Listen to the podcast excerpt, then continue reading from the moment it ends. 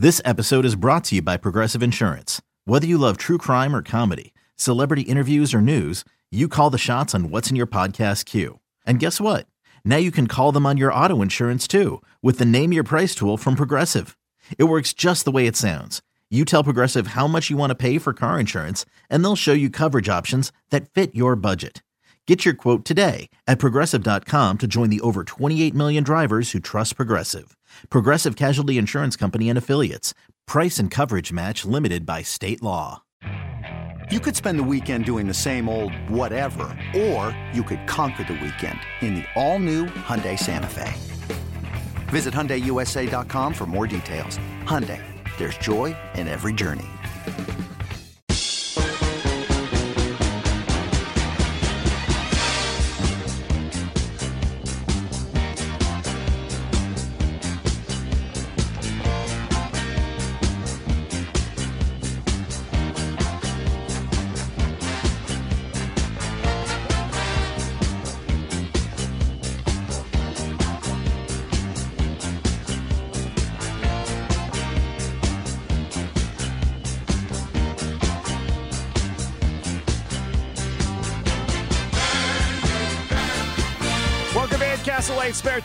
Bowling Show on 1057 FM. The fan, Steve Sparky Pfeiffer, along with Dwight Albright, and joining us on the Great Midwest Bank Hotline. As always, when he's not here, he is Phil Brylow from Xtra Frame and PBA. Uh, dot com. What's going on, Phil? How you doing, buddy? Uh, not too much. Getting ready to get home from Texas and uh, hopefully beat the uh, snow.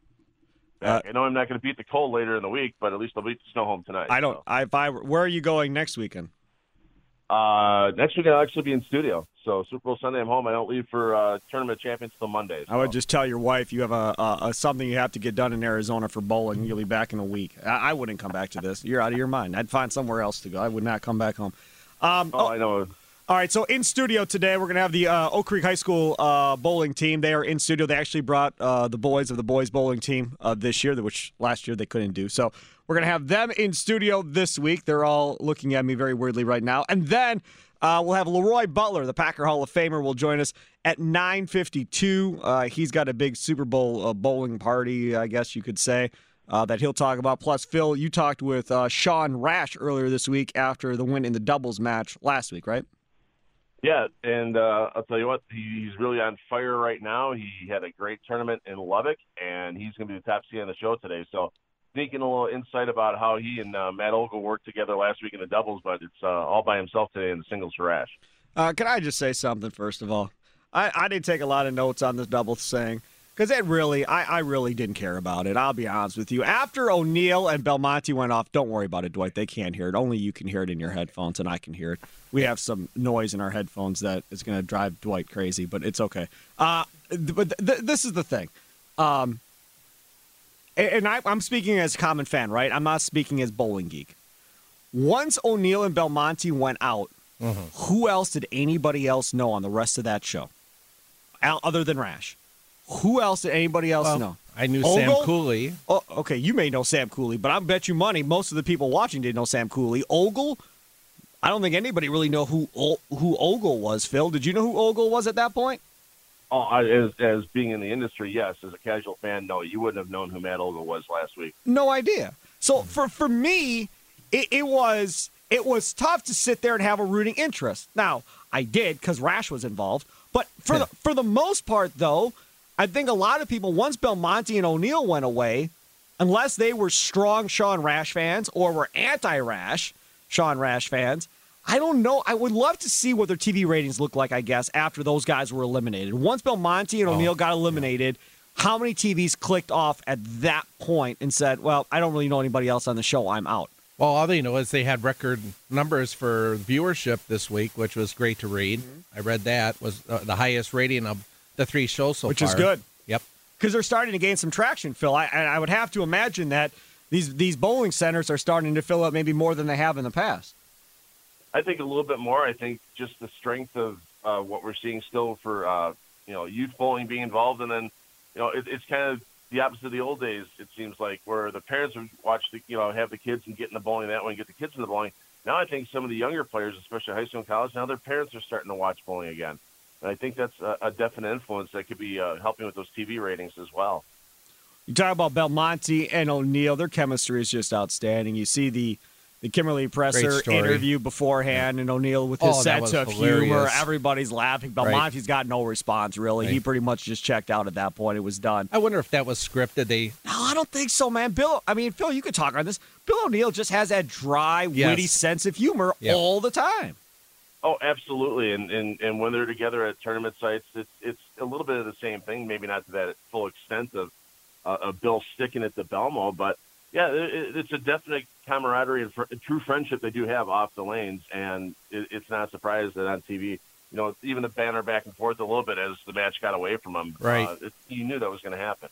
Yeah, and that's that's what makes it fun is when you have that. Do you like the doubles format, Dwight? love it. You love Absolutely love it. Phil, how Yep. about you? I like the doubles format. The part I wish though is that they actually bowled the whole event uh, of more games as doubles teams because in the initial part of the event it was the qualifying to the Oklahoma Open. They only bowled 12 Baker games together before they got to TV. Uh, so I, as a, as a bowling fan, I'd like to see more of the Baker games in there as well for these players. What's the relationship with Rash and Ogle to begin with? Is it just that they they bowl with Brunswick and that's the relationship, or did they know each other before this? they knew a little bit of each other before. Matt's been a pretty strong player. On the, he was a strong player in the amateur scene for quite a few years.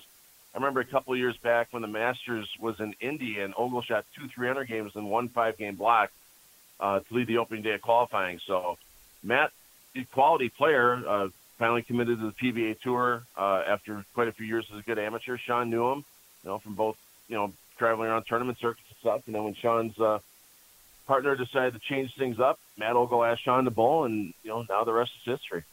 Uh, Sean Rash uh, obviously did not have uh, a good last couple of years necessarily. Year for sure, 2018. Now, maybe we know why. Well, it was was not necessarily a, a great year for Sean Rash. Uh, and in here, uh, in the PBA uh, little story on it, he said I was almost in a depression. Uh, it got to the point where I wondered if I wanted to do it anymore, but then I just had to force myself to do the things I needed to do to get better by getting in shape, eating right, making the changes with my game, like going from a 16 pound ball to a 15 pound ball. How many guys on tour are throwing 16 pound balls, Phil? Not many anymore. Uh, it's probably less than ten percent of the bowling balls I know they keep on the truck are 16 pound. I mean, I So remember. guys Yeah. again, I, now I'm going to sound like the, the goofballs that call into our sports talk radio shows during the week, but I mean, I remember the last time I bowled, which would have been in league like 2006, maybe, Seven, eight. uh, something like that, somewhere in Or that that league, yeah. yeah. somewhere in that area. Um, when we bowled in that league, I was bowling a 15 pound ball then. Even back then, I knew to go down a pound. People were saying that back then, so. To see that Sean Rash is talking about, well, I just now made that move. I guess I was a little taken aback and surprised by that. Right. I asked. I actually asked Sean Rash, Rash that at one of our trade shows four years ago, uh, in August, um, in Chicago, and he said his exact words were, "I can only speak for our staff of Brunswick, but he goes, I am the only one throwing 16." Yeah, and I, how many balls are you drilling on a day-to-day basis that are still 16-pound balls for guys? It's probably less than a dozen a year. And most are 15s now. Right, 90 to 95 percent. Phil, how it's long- actually 14 then second popularity. 14 Yep, a lot of guys are going from 15 to 14 as our sport ages. grown men are throwing 14-pound balls. I did at the end. Well, Right. your shoulder was all jacked up and everything. Well, else. shoulder, Yeah, back, Yeah, I right. mean, you're just old. But Thanks. you're, you're welcome. You're just falling apart. It's it's okay. We love you. Uh, Phil, you you've been throwing 15 for a while, I would assume, right? Yeah, I still throw 15, and, and when I made that back down from 16 a few years ago, it's really about keeping the ball speed up. Right. Um, Right. you know, when these guys are when these these guys are aren't kicking tens out because of their rev rate. They're kicking the tens out because it's a combination of the rev rate and the ball speed. Uh, so you know that's why these guys need to keep up the 19, 20, 21 mile 21 mile an hour ball speeds out on tour. and start kicking tens and staying competitive. It's it's going to be the drop in weight. I, I got to just point out something else that I thought was very funny watching Ogle. It's just funny to me, man, as the two handed bowler that drove Sean Rash crazy, that he went and found himself a two handed bowler to bowl with in doubles. Does, doesn't that just crack you up? The karma in that is just beautiful to me. And then the two handed bowler helped him win doubles on top Right. of it. The, the part of the show that I thought was funny was one after, one of the strikes that Rash had, obviously because his rev rate is not as high as the two handers. He looks back at Specto. He must have a screen up, and he looks at back at Chuck Gardner and says 462, and, and obviously no one picked up on it. I did. It was his RPM rate on that one shot. So between the knee, the back, and the wrist, at one time Rash was much higher than 462 for our, he, he a could, rev rate. He couldn't hang necessarily, you know, step for step with those two-handed bowlers, but he was probably one of the closer guys on tour, Phil, with those guys that were bowling two hands. Well, absolutely. When Sean was bowling the, the pre-tournament qualifiers back in 07, 08, you know, 10, 12 years ago, he was one of the higher rev rates on tour.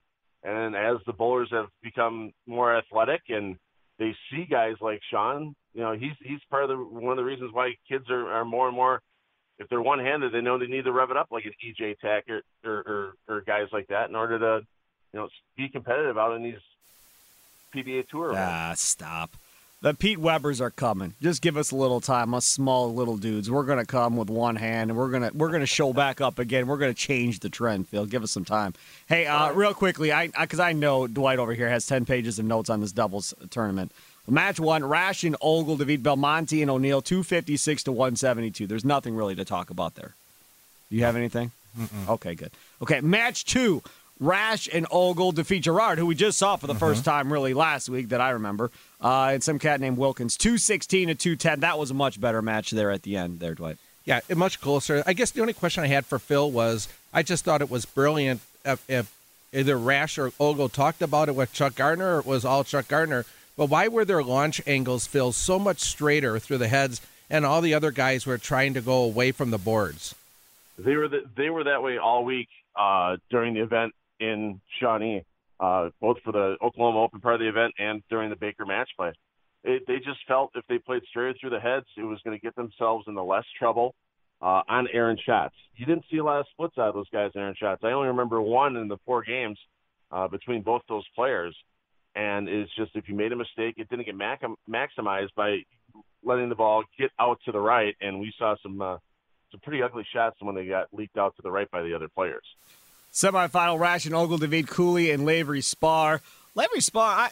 I gotta be honest, I didn't really know him, but even this week too, it looked like he's been bowling pretty Yes. good too. Give us some more background on this dude, Phil. Uh, young man didn't really go through the college ranks much. Bowled a lot of tournament action uh, down here in Texas. There's quite a few tournament organizations that uh, if you're looking for a tournament to bowl any weekend in Texas uh, in a six-hour drive, you can do it. And he just progressively made his way through there and improved and um, decided to take a full-time shot at the tour this year. His brother Sean, we saw Sean last week uh, sitting on the sidelines. Uh, Sean's an up-and-coming part-time player as well too. So uh, definitely a name to look out for with that Lavery-Spahr family. That brings up an interesting point. So, of these guys that are on tour that most of us may not have heard of, how many of them are there that didn't have big collegiate careers necessarily before they got on tour now? Well, it's a lot of guys from Texas, really. If you look at Anthony Simonsen, uh, you look at uh, Sean Maldonado, you look at the Lavery-Spahr guys. Uh, there, there's a pretty big scratch bowling, uh, you know, area around here in Texas, and uh, with all the money that's out there every weekend, there's guys that actually still commit to bowling tournaments full time uh, on the amateur level down here in Texas. It's not a huge living, but you can you can get by if you do well. And then um, these guys, once they think they're good enough, then they go ahead and get the PBA card and and give their shot against the rest of the world. That's that's that's amazing stuff because I think a lot of people just think, well, if you don't really you know go and, and have that collegiate bowling career, it's probably a little bit tougher to get on the PBA tour. But regardless of which way you go, you still have to have sponsorship in order to make it all work, Phil. Right, yeah, and there's there's guys down here in Texas that back bowlers, and uh, they have these auctions at tournaments called Calcuttas, where sometimes there's more uh, money in the Calcutta pot put up by the uh, guys that are backing the bowlers than there actually is in the tournament. so That's cool. The kids in high school right now are checking uh, different places in Texas to live when they get out of high school. Uh, okay, the championship match: uh, Rash and Ogle defeat Miller and Sherman two thirteen to two hundred. What you got, Dwight? Well, there's another name that you didn't bring up was Kyle Sherman. I mean, obviously he was picked in the PBA league by Norm Duke. So to me, because he had that PBA league experience, I mean, That he, helped, he was a household name, and um, I, I remember Duke calling him the Sherman Tank on the PBA league. So um, one thing that I brought up uh, I, in my notes, Phil, and I thought was a great point, uh, especially with the boys in the, in the room here, is finally Randy Pedersen talked about how they achieve their high rev rates. And a couple weeks ago, when Bill O'Neill uh, was on and won his title, they showed a slow motion side angle shot of him. And the thing that Randy finally brought up on this show, especially with as many high rev rates as were on this show, is how the pros time their uh, bent elbow cupped wrist from the top of the backswing down and then do the uh, uncupping at the release point or the yo-yo effect. And um, I, I, just think that's so important if, if uh, the youth in the room here want to uh, get to the rev rates that the tour guys have. To me, that is, I think, one of the biggest things that you can see in slow motion, but they don't talk enough about on the shows. Well, yeah, and if you compare a lot of one-handed deliveries to two-handed, you'll see a lot of the two-handers, they have a much straighter elbow, but they also have that guide hand on the front of the ball all the way through the swing, all the way down through the base of the swing in order to get that keep that hand under the ball. You can't really do that well with one hand and do it time and time again unless you have that bent elbow and unless you can really uncork on that wrist. You're just gonna have a 300 rev rate like a league bowler. You got to be able to have that timing and, and snap that wrist at the bottom in order to impart the revolutions to the bowling ball and that's just hours, weeks, months, years of practice. Yep. Hey, I, I got to ask you one other thing, because uh, then we're going to talk the Oak Creek High School a bowling team. What happened to Prather, man? He'd been up uh, in front all week in qualifying. He just did he just self destruct yesterday? No, I'll tell you what. Um, it's kind of like what happened earlier in the week in the Scorpion pattern. We had some guys that actually left town because they thought they were going to miss the cut, and they had to either you know, they had to drive back from Dallas basically because they had left uh, before the field train wreck. Scorpion pattern yesterday just got brutal, and a lot of guys when it came down to the to the later rounds of the tournament, um, it was it was the, the Scorpion was near impossible. I was watching guys games four, five, six, seven. If you shot 230, you were gaining a ton of ground on the field because the Scorpion pattern just got so brutal. I think on the TV show today, the Scorpion pattern lane is the one that's going to make the difference. And I guarantee you that Sean Rash will probably make his opponent finish on that Scorpion pattern by the time he gets to that final game. For those that don't know, it's going to be a different pattern on each lane, right? So what's the other pattern? The other pattern is Wolf. The Wolf's only 32 feet in length. The Scorpion's 42 feet in length. And the Scorpion actually has a defined out of bounds where they put a real heavy amount of oil on the outside five boards, kind of like what they did with Shark a couple of years ago when you saw that on TV. You saw the really defined out of bounds on Shark. Now they've kind of moved that over to the Scorpion, and it can make for some uh, pretty interesting errant shots. We had Michael Tang a few times on uh, the uh, FloBowling webcast this week uh, pick out the six nine out of Iraq on a shot that was errant to the right on Scorpion. We had FloBowling on in the shop all week, Bill. Again, you you and the guys do such a great job with it. Uh, the thing that I noticed was uh, from Lubbock all week was how bad the carry was down there. It just looked like guys were leaving the craziest pocket splits I've ever seen. Yeah, there was there was sometimes I think a lot of it though was the angles because if you're watching on the Wolf, the guys some of the guys were really trying to get the ball to go long uh, past the end of the 32 foot pattern before was making a move, and sometimes you get that seven you know seven or eight degree entry angle. You get some weird things like light pocket four tens and pocket six pins and that type of thing. Uh, the scorpion pattern, yeah, you had some weird leaves there too, but that was because when a bowler missed bad right, it was uh, there was, you know, like I said, Michael Tang taking out the six nine. Chris Barnes went back to back gutter balls on the Scorpion earlier this week, so when he was in match play. That's so it's, that's uh, crazy. It's going to be interesting on that pattern today, no that, doubt. That that back to back gutter balls. He's Chris Barnes for God's sakes. That doesn't happen. Uh, uh, okay, Phil, thanks so much for coming on. Like I said, if I were you, I wouldn't come home, but it's your call. Yeah. I already told my wife I'm coming home, and I know she's listening, so I can't get out of it. Uh, then I didn't say what I said earlier. Sorry. All right. Okay, see you later, Phil. Bye, Phil. Thanks, There you go. There he is. Phil Brylow on the Great Midwest Bank Hotline. Send your renovation journey with a simple, convenient pre approval from Great Midwest Bank, dedicated to providing perfectly personalized home loans to those right here in our community since 1935. I will tell you right now, Dwight, I am excited for today's show. I'm excited because Kyle Troup is on the show today, and I'm excited because Sean Rash is one. Dick Allen. Uh, he doesn't get me excited. Um, I Only mean, PBA We've week. we've watched Dick Allen bowl for years, and I, I know who Dick Allen is. I'm just telling you, I, whatever. Troup gets me excited. Troup. I would love to see Troup beat Rash. Yep. Uh, to win it. That's what But I I'd love thought about see. you all week, especially a comment that Rash made. He said, "I still have it, baby."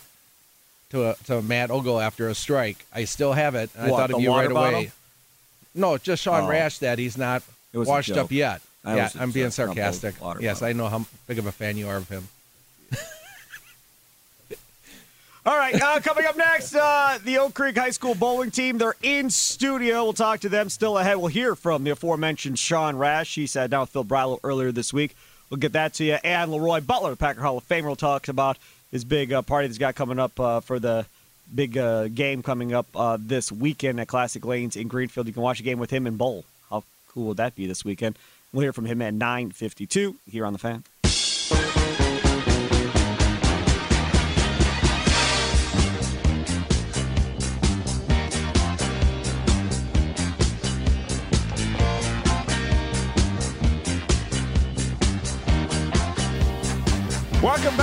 It is the Castle Lane Spare Time Bowling Show, and I'm learning stuff I'm just blown away by today. Like I, I've been out of league play for a while, but this is just insane hearing the weights that guys are bowling with nowadays.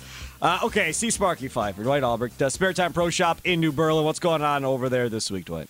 Well, we are in our tournament season, and you know how tournament guys are. They got to get their new ball ready before the tournament. So, yeah, we've been working a couple 70 hour weeks. It's keeping us busy, and uh, the third release of the new balls are coming out for, All the, for the tournament guys. And so it's been great. All right, uh, in studio, the Oak Creek uh, High School bowling team, or at least a couple of them from the bowling team, and the Robleskis. I hope I said that right. Uh, Craig and Jeff uh, in studio. Did I say that? I got that. You got it correct. Thank God. First time. uh, okay, right. I got lucky. And then Joey Urban uh, and Mitchell Sturmel uh, in studio as well. Uh, first, let's start off with the the, the youth bowlers first. Uh, since Joey's closest to the mic, let's start with you. How right. old did you start bowling, and why did you start bowling? Well, I was probably like maybe like five or eight years old or something like that, and then um, we just started. I just started on a little Saturday league with bumpers and all, and I just started bowling more and more and more, and then I Did your on, like- parents bowl? Uh, I don't think at the time, just a little bit, but then once I started getting into it more and more, they started going into it as well. Okay. So okay, so that's how Joey got into it. All right, Mitchell, you step up to the microphone now. How about you? How did you get involved? I don't know. I just started bowling because my dad was doing it. Started Uh-huh. about five. Yep. Dad was bowling way before I was born. So Sure. I just kind of got into it. Good. Okay. So both parent influence to a degree. Now we talked about the Oak Creek High School bowling team uh, on the air uh, previously a couple weeks ago about how we came. I came to the open house uh, for the ninth grade center, and all the teams and everything was set up, and you guys were there with the bowling team.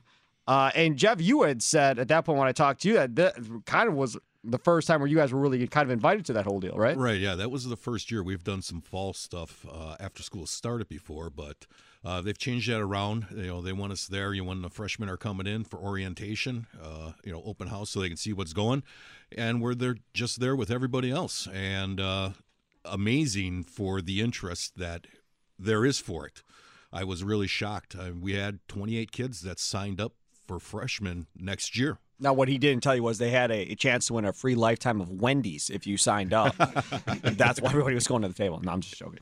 Um, oh, okay, so last year you said you guys didn't have a women's team at all, right? Yeah, Now this year with signups, it looks like you could. Yeah, it looks like uh, we have seven girls that showed an interest, and it would really be great to get the girls going again. How many of them have bowled? Um, I believe out of that, two of them have bowled before. Okay. So- So, is that common with high school bowling, Craig? As far as people that sign up for bowling at this age that have never bowled before, and you're kind of starting from ground zero, or are you seeing a lot of league bowlers by the Re- time re- you get 'em? uh, recently, we haven't seen a lot of league bowlers coming fr- from junior high up, uh, sign up for bowling to high school. So a lot of it is starting in middle school and then carrying over to high school. I just keep thinking back when I was a kid, man. If they had this back when I was a kid, we would have absolutely destroyed the state of Wisconsin, I think, because of the bowlers that we had in league play back then. I mean, they're I Yeah. just off the top of my head, we had five or six guys that were all averaging around 200 or above that we all bowled together from the time we were like six or 7 on mm-hmm. Saturday mornings all the way up in travel ball. Yeah, all we we, all had competitive. was Saturday morning juniors, and Right. my parents had to drag me out of there. I mean, juniors were done by like eleven thirty, and I don't think we left until about three o'clock in the afternoon. We kept No, bowling, and no, then no, of course we went home and then watched the PBA. No, I went home and watched wrestling. I wasn't sitting there messing around in the damn bowling alley, man. I had WWF wrestling to go home and watch. Uh, oh, okay, so so that's a little insight there. So from that perspective, as far as Oak Creek goes, uh, living there, I kind of have an idea of this. I mean that the town itself is just exploding. You have IKEA and all this other stuff going in. So the population is growing. You have condos and apartments going up everywhere, which means more and more people. How is it for the rest of the high school bowling scene? Uh, obviously, you guys did well there with the incoming, but is the rest of the high school bowling scene in southeastern Wisconsin doing okay? Because I know there are some situations where you have co- schools combining in order to make a high school bowling team still. Yeah, there are a few that are co-oping. Um, they don't have the turnout, but the interest is getting out there. Uh, this year, Cudahy almost had a team this year. They they got to four. Um, they're looking positive for next year, possibly having a team. We added Milwaukee Marshall this year, an MPS school, um, to give us our second one. Uh, there's so many MPS schools out there. If we can get the interest going in them, you know, it'd be great. Uh, Pulaski just got a grant from USBC this week, twenty five hundred dollars. One of four schools in the country to work at building up their program. So okay, so hold on a second here. Right, I was gonna ask- Um, so this is thing. this is my question. So when a kid signs up to bowl, right? So now these two here, Joey and Mitch Mitchell, who are in here, you guys have your own bowling balls, the whole deal, right? Yep. Okay. Yes. Those people that have never bowled before in a league or anything else, I'm guessing probably don't have their own bowling ball. So how does that work then when they sign up with you guys? I mean, you're not letting them throw a damn house ball in league play. That that's what they use. They use house shoes, house ball, and we try and get them to the basics. And then you know, like coaches will have some older equipment laying around that, or even uh, bowlers. You know, if they're not using the equipment, we'll give it to the kids. All the parents have to do is go get the ball plugged, drilled, See, well, and then that that saves them up front. They get them into the sport and see what it's all about. Oh, okay. So I see. I, every time I learn something new, like just now, because it didn't really hit me until you started bringing up like MPS schools and stuff like that. And I understand, having talked to high school football coaches and basketball coaches, some of the situations that they get put in and how difficult it, it, it is sometimes, uh, as far as getting kids to show up for practices, uh, basketball programs. You know, they just keep the kids at the school because a if they send them home, they don't know if they're gonna be able to get back, or if they do go home, they don't know if they're going to eat, and then they're going to come back and they're not going to have eight, and then they're going to play basketball. So they just tend to keep them there at the school, make sure they eat dinner, whatever else, and then get them out there. So I know there's a lot of restrictions. So I guess my thing is, we have all these bowling centers that have league play. Like, how many of these bowling centers that have towns that have high school bowling do they put up signs that say, hey, you know, if you're done using your ball or whatever else would like to donate it to the high school team, go ahead and do that. I've never seen that in my life. And listening to you all talk, I mean, you guys got classic lanes right there in Oak Creek. I mean, that there should be something up in, in that bowling center, if if nothing else, saying, hey, if you're you're done with your ball and you're getting the new latest model this year and spending all that money, the Oak Creek High School bowling team would love for you to donate that ball so somebody that doesn't have a ball could have a ball. Doesn't that make a lot of sense? It, it does make a lot of sense. We do it by word of mouth, and you're right. man You know, that's something we should look at and consider getting a mm-hmm. sign up. Couple know, of signs, that's all it would take.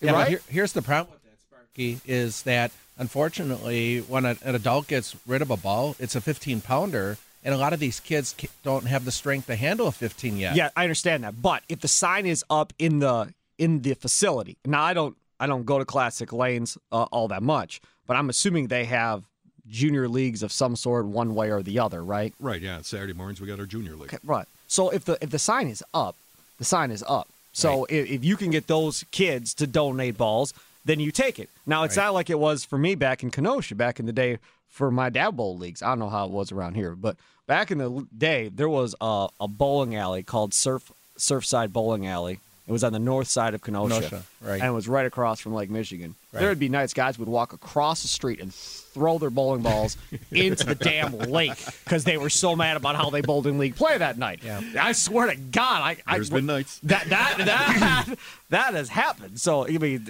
I'd rather give them give it to a high school bowler coming up than donate it to the fish. Well, another thing too is obviously the coaches can answer this, but they have fundraising during the year for this. Probably one of this reason is so that the kids can get some equipment. How does how does that compare to other sports like in the high schools? Like, and you'll know the Sparky, for fundraising for like football and, and basketball. Well, I'll, I'll just use. Let me use youth baseball for a second. Do you guys, either one of you guys, play baseball, Joey or Mitchell? No. I have before, you have before, but not Yes. now. How how how long did you play baseball for? To what? For about four to six years. So probably.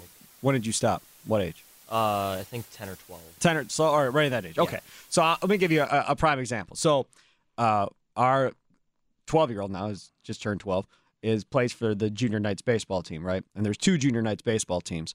And in Cooperstown, the Baseball Hall of Fame is they have this huge tournament all summer long, and it's usually for the 12U teams that can go and play. And then they have like home run derby. They got all this stuff.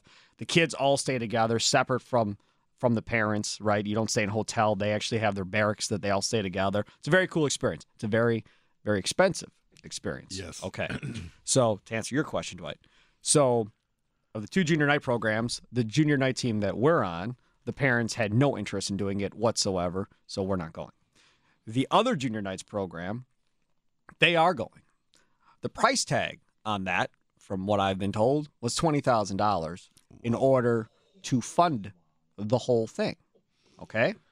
Now, I talked uh, just a couple days ago to another parent whose team is on another travel baseball team, not the Junior Knights, but another travel baseball team that is also going to Cooperstown. And this will be their first year on this team going to Cooperstown.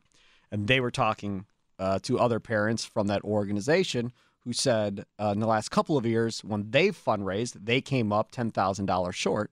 And then amongst the parents, they had to flip the bill for the rest of the money Wow. Uh, of the, you know, figure if there's 10 kids on a team, 12 kids on a team, that's about a grand a, a parent Yep. to flip in order to get this all done.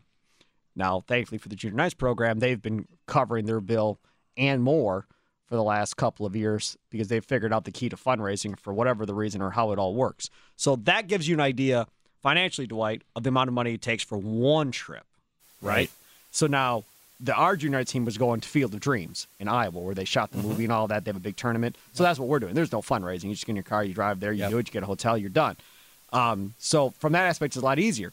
But as far as fundraising goes, yeah, I mean, you can raise a bunch of money fundraising. I mean, you can do you know watch parties for Packer games. You could do like a watch party for the game this weekend, like Leroy is doing, right at Classic Lanes in Greenfield. You could do that. You could do um, trivia nights. You can do all kinds of different things. Um, Gary Ellerson, when uh, his kid was playing youth baseball, they had a huge fundraiser out at um, Kelly's Bleachers, uh, Win no Big Bend, I guess it is on 164, and they had all kinds of auction items and raffles, and they had a chili contest where parents were bringing chili to try and outcook each other and stuff, and packed it and raised a raised a ton of money doing it that way. So you can definitely do it.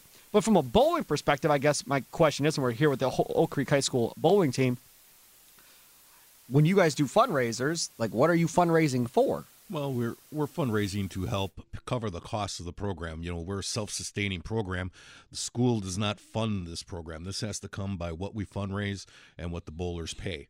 So, you know, we're doing Kringle sales, uh, uh, breakfasts at pancake breakfasts at App, Applebee's. Um, the one we've done the last two years with going to nationals is um, we've done a Baker tournament and you know we offer some prize money there to try to get the bowlers in. We got to go out there and we got to get all those items for raffle items. You know, those have been the main things that we try to do. You know, ask for donations. You know, from businesses and things like that to help support Okay. the program. I got something for you right now. It may not work hand in hand, high school with whatever else for a fundraiser. You put together some type of mixed doubles tournament, right? Mm-hmm. And the winning couple gets a trip to Vegas type deal. Wow. And then Yeah. you charge entry fee, obviously to get in to cover your costs, and then a portion of the beer sales and food sales and everything else that whole weekend if Classic Lanes and Oak Creek go with it, go towards it or whatever else. And then it's just, you know, adults helping kids or however. I mean, I come up with some clever slogan if you need help as far as how to pitch it. And then, you know, you just advertise that through league play Yeah, and, and, and then have it go. yeah, that's what we've done with this Baker tournament. We've done the last Right. two years when, and uh, we've had uh, like 14 teams. You know, we'd like to fill the house, get to 20. Absolutely. but we get 14 and you know the the prize there is you know Oak Creek you know we hold the national high school record for an amount of 300s we got That's five of awesome. them and with that we put that caveat out there for this tournament that you know hey th- we'll give you $500 if you adults can throw a Baker 300 That's awesome. And it hasn't been done yet It- they haven't even gotten close it sounds easy and a lot of these guys are real good bowlers individually but it's a whole different animal when Yeah. you're bowling Baker No doubt about it. Uh, they are the Roboski brothers, and uh, they're coaching uh, the Oak Creek High School bowling team. Uh, Joey Urban is here. Uh, Mitchell Sturmel is here. We'll get more of their thoughts coming up next. Classic Lanes Spare Time Bowling Show here on the Fan.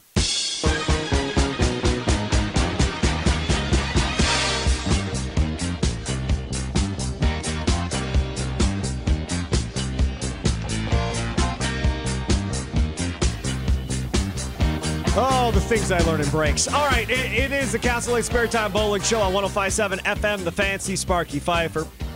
Dwight Albrecht is here. Phil Brylow back in studio next week. He joined us earlier in the show. We'll hear from Sean Rash. We'll hear from Packer Hall of Famer Leroy Butler coming up. Oak Creek High School bowling team in studio uh, as well. I, w- I want to get a couple more thoughts here from uh, Joey and Mitchell, the bowlers on the high school bowling team. All right, so for those that have never bowled in high school bowling before, have never done it, maybe have just put their name on the list uh, this year. Talk a little bit, Joey, first about what it's like during the bowling season as far as what your practice schedule is, when you bowl your games, all of that stuff. So we normally have practices Monday, Tuesday, Thursday, Friday. Normally having Wednesdays and Sundays as breaks, and then usually uh, matches and stuff are Thursdays and Saturdays. Thursdays are after school. Saturdays are morning and afternoon times. Okay, so that's how it works.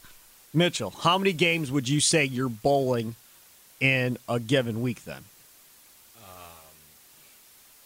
that's actually a really good question. I Get closer to the mic. I can't hear you. Oh. There you oh, go. that's probably a really good question because I haven't really decided to actually count yet. I'm just too busy enjoying myself. Oh, good answer. Maybe good answer. I like that I mean, answer. we're bowling a match every week, maybe. I've also got league bowling on Saturday mornings as well with the practice. I'm probably bowling maybe 50 games a week. Woo! 50 games a week. I Dude, would, I- think I would about actually that. think that is that is probably under what we practice. I Oh, would yeah. think it's more. Yeah, Than that. maybe. Dude, think about that for a second. 50 games? How old are you? I am 16.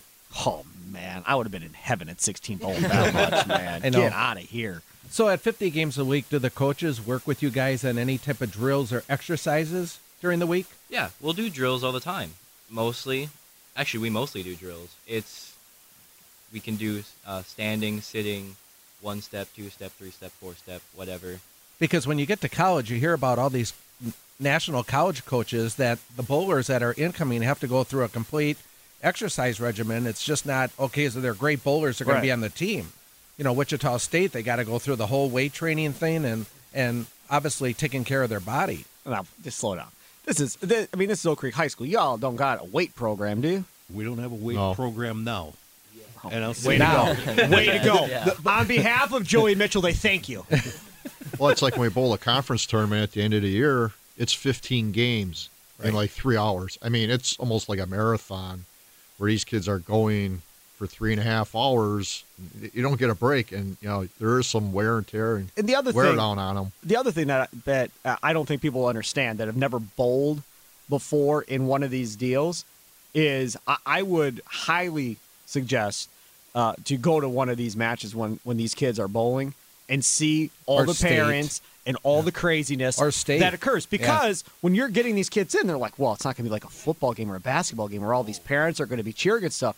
They completely underestimate how psychotic it totally Oh, gets, it- it gets and how crazy some of these parents It get. is They're- loud. right? Yep. And, and they're bringing little step stools to stand on so Yep, they can see over the other parents because they can't see the they can't see the pins and stuff. It it does, and you guys can talk about it. Obviously, yeah. Joey, as far as the adrenaline that gets going when you have all these people yelling and screaming and going on. Yeah, it gets it gets really it gets really crazy, and the energy the energy really rises up into place, especially when you get to like overtime, extra games and stuff to like break tiebreakers Right. and stuff like that. It gets really crazy. So I, I got to know this. So back in the day when uh, we were bowling, and I'm not suggesting that anybody does this listening. I'm just telling you how we did it back in the day. When we were on our spare time, or whatever the case may be, or on Saturday mornings as we got older and started getting our own jobs and stuff like that, we were gambling all the time, right? We always had money on something, doing something one way or the other. And the the, the thing always used to be, you know, uh, me and my brother, the Pfeiffers are golden. Like if it's a money situation, you can just forget about it because they're probably going to hit the shot if they if they have the opportunity. Okay, having said that, now I'm not asking you if y'all gamble. What I want to ask you is on your team, who's that money guy on your team that if we need a shot, I want this dude up bowling? Good question. You could say yourself if you want. It doesn't matter. I don't know. I haven't missed a 210 this year, so All right, there you go. That's good. I like that because every team's got to have That that, clutch guy. guy. Yeah. Everyone's got to have that Yeah. guy. Like Sean Rash was never that guy for the longest time, but but maybe oh, he Oh, look will at be. Matt Ogle. He had a double in- in the tenth. Uh, I mean, all that pressure, and he had a double in the tenth. Yeah, that if, clutch if shot. That would have been Sean in the tenth. Probably not. Um, but but I mean that every team I think needs that guy. Don't you guys agree as coaches that every team needs that unflappable guy that Yep. when he gets Oh, up yeah, there, if he needs a shot, I don't got to worry about the crowd. I don't got to worry about anything. That kid's going to get up there and deliver. A- a- And in the past, we've usually had that bowler, but I'll speak to this this year. We're- We're seven, seven, eight deep, and I don't have a problem bowling anybody at anchor. If it's their day, That's really good. They will bull anchor. Because a lot of that is mental toughness. A lot of that is confidence. Confidence. Uh, Right. And not Right. everybody has it. Just like if you watch a basketball game, not everybody wants to take the last second shot. Oh, I don't Yeah. want it. You take it. I don't want it. You take it. Right. That's what it is. And then you have their star players, most of them, do want to take that last second shot. And they fail, they fail. But let me take the shot. I want to be that guy. It's great to have the ability that if somebody is struggling, that we can switch our lineup around and really not miss a beat. Right. Which is really great, and that's what makes a strong Makes your team. job easier.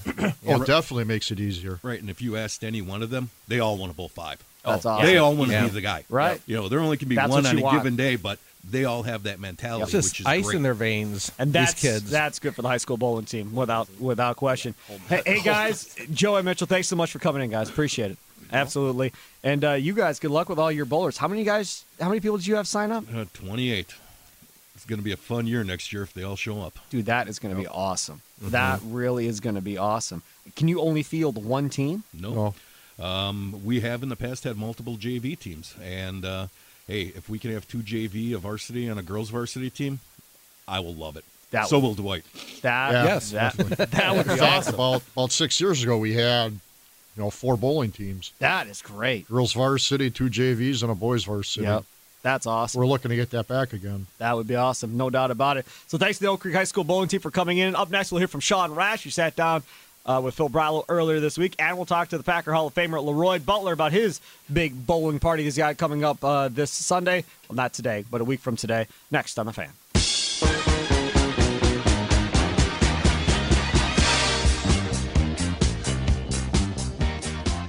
Phil Brylow here for the Spare Time Bowling Radio Show on FM 105.7 The Fan, and with me, half the championship team from last week in Shawnee for the Roth/Holman Doubles, Sean Rash. And Sean, congratulations. Long time coming for that title.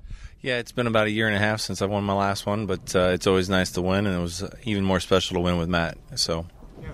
And uh, boy, 2018 was not a good year for, for you, no doubt about it.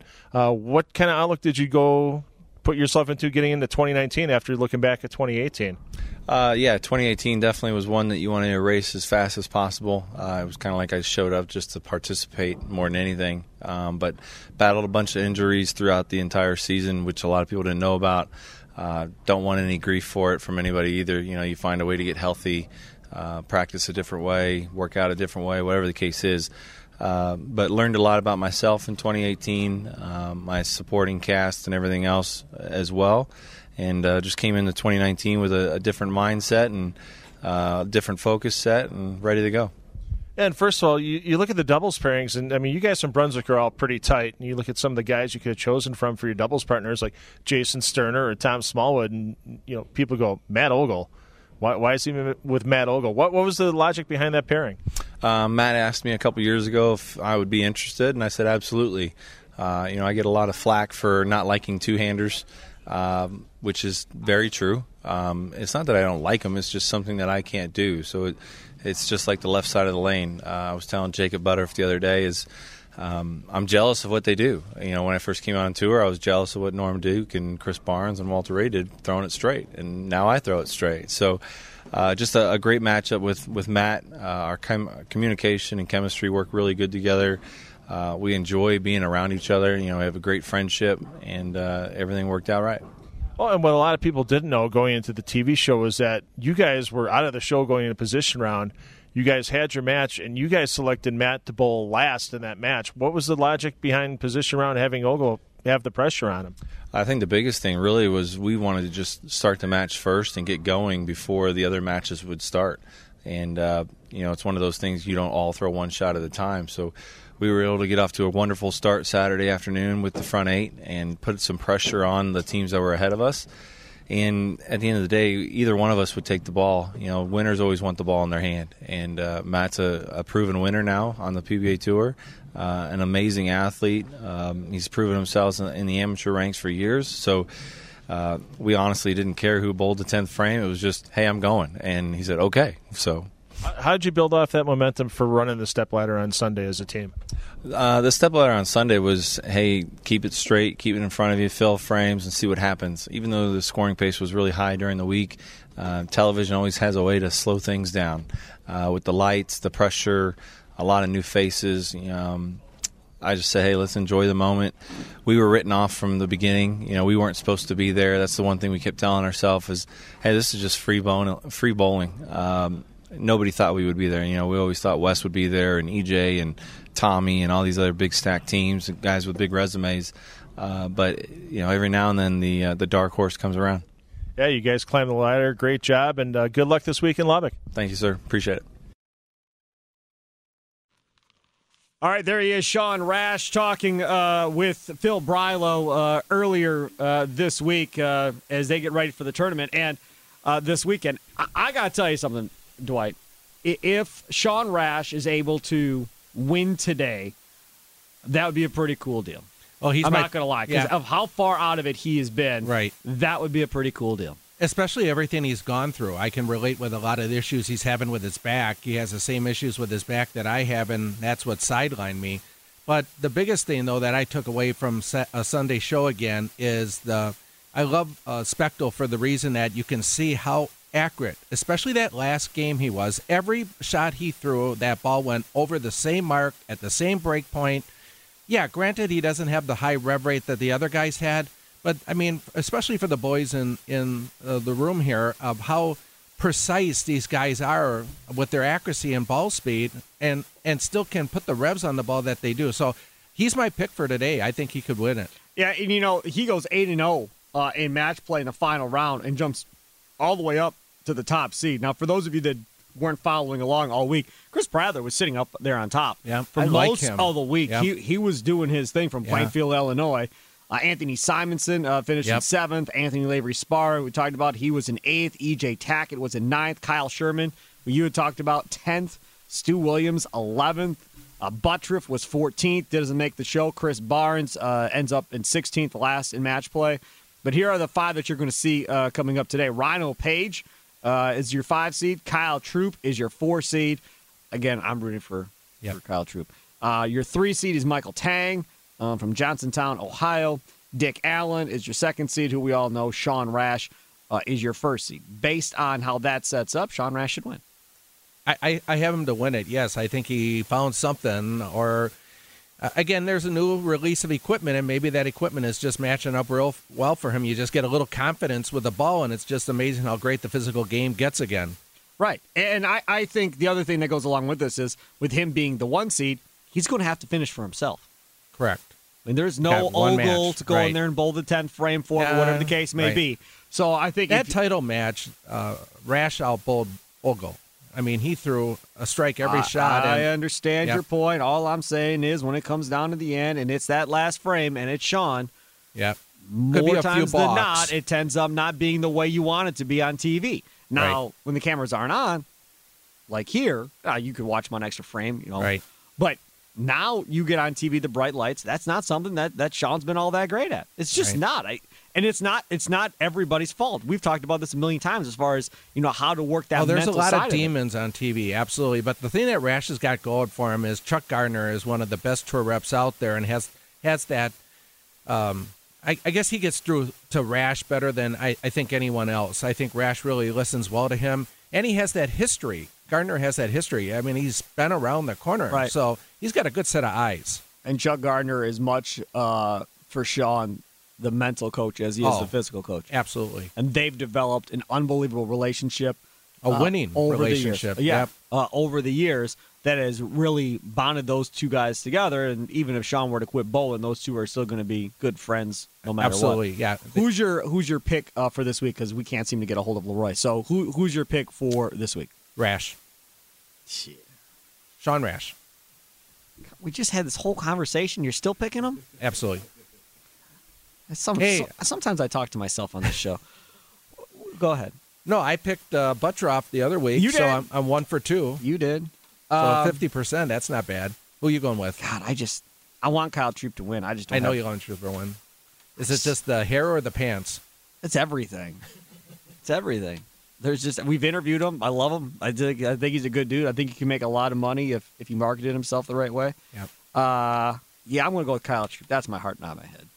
My head said probably go with Dick Allen. Well, we'll But- check next Sunday and see who was right. But it's it's we're gonna go Kyle Troup and see what happens there. All right, that'll do it. Uh, and Leroy Butler, I'm sorry, I texted you to call in. You didn't call in. It's not my fault. Leroy. Yeah, and he'll blame this on me on Monday Oh, okay. show. Some way, somehow, this is going to be Sparky's fault. uh, all right, thanks to the uh, Oak Creek High School bowling team for coming in. Dwight Albrecht, as always, here. Phil will back in studio next week. We'll talk about who wins the PBA Lubbock uh, Open. Uh, and again, that comes up today, and you're going to want to tune that Two one o'clock. in. 2 o'clock Central, FS1. Enjoy the rest of your day. Toodles.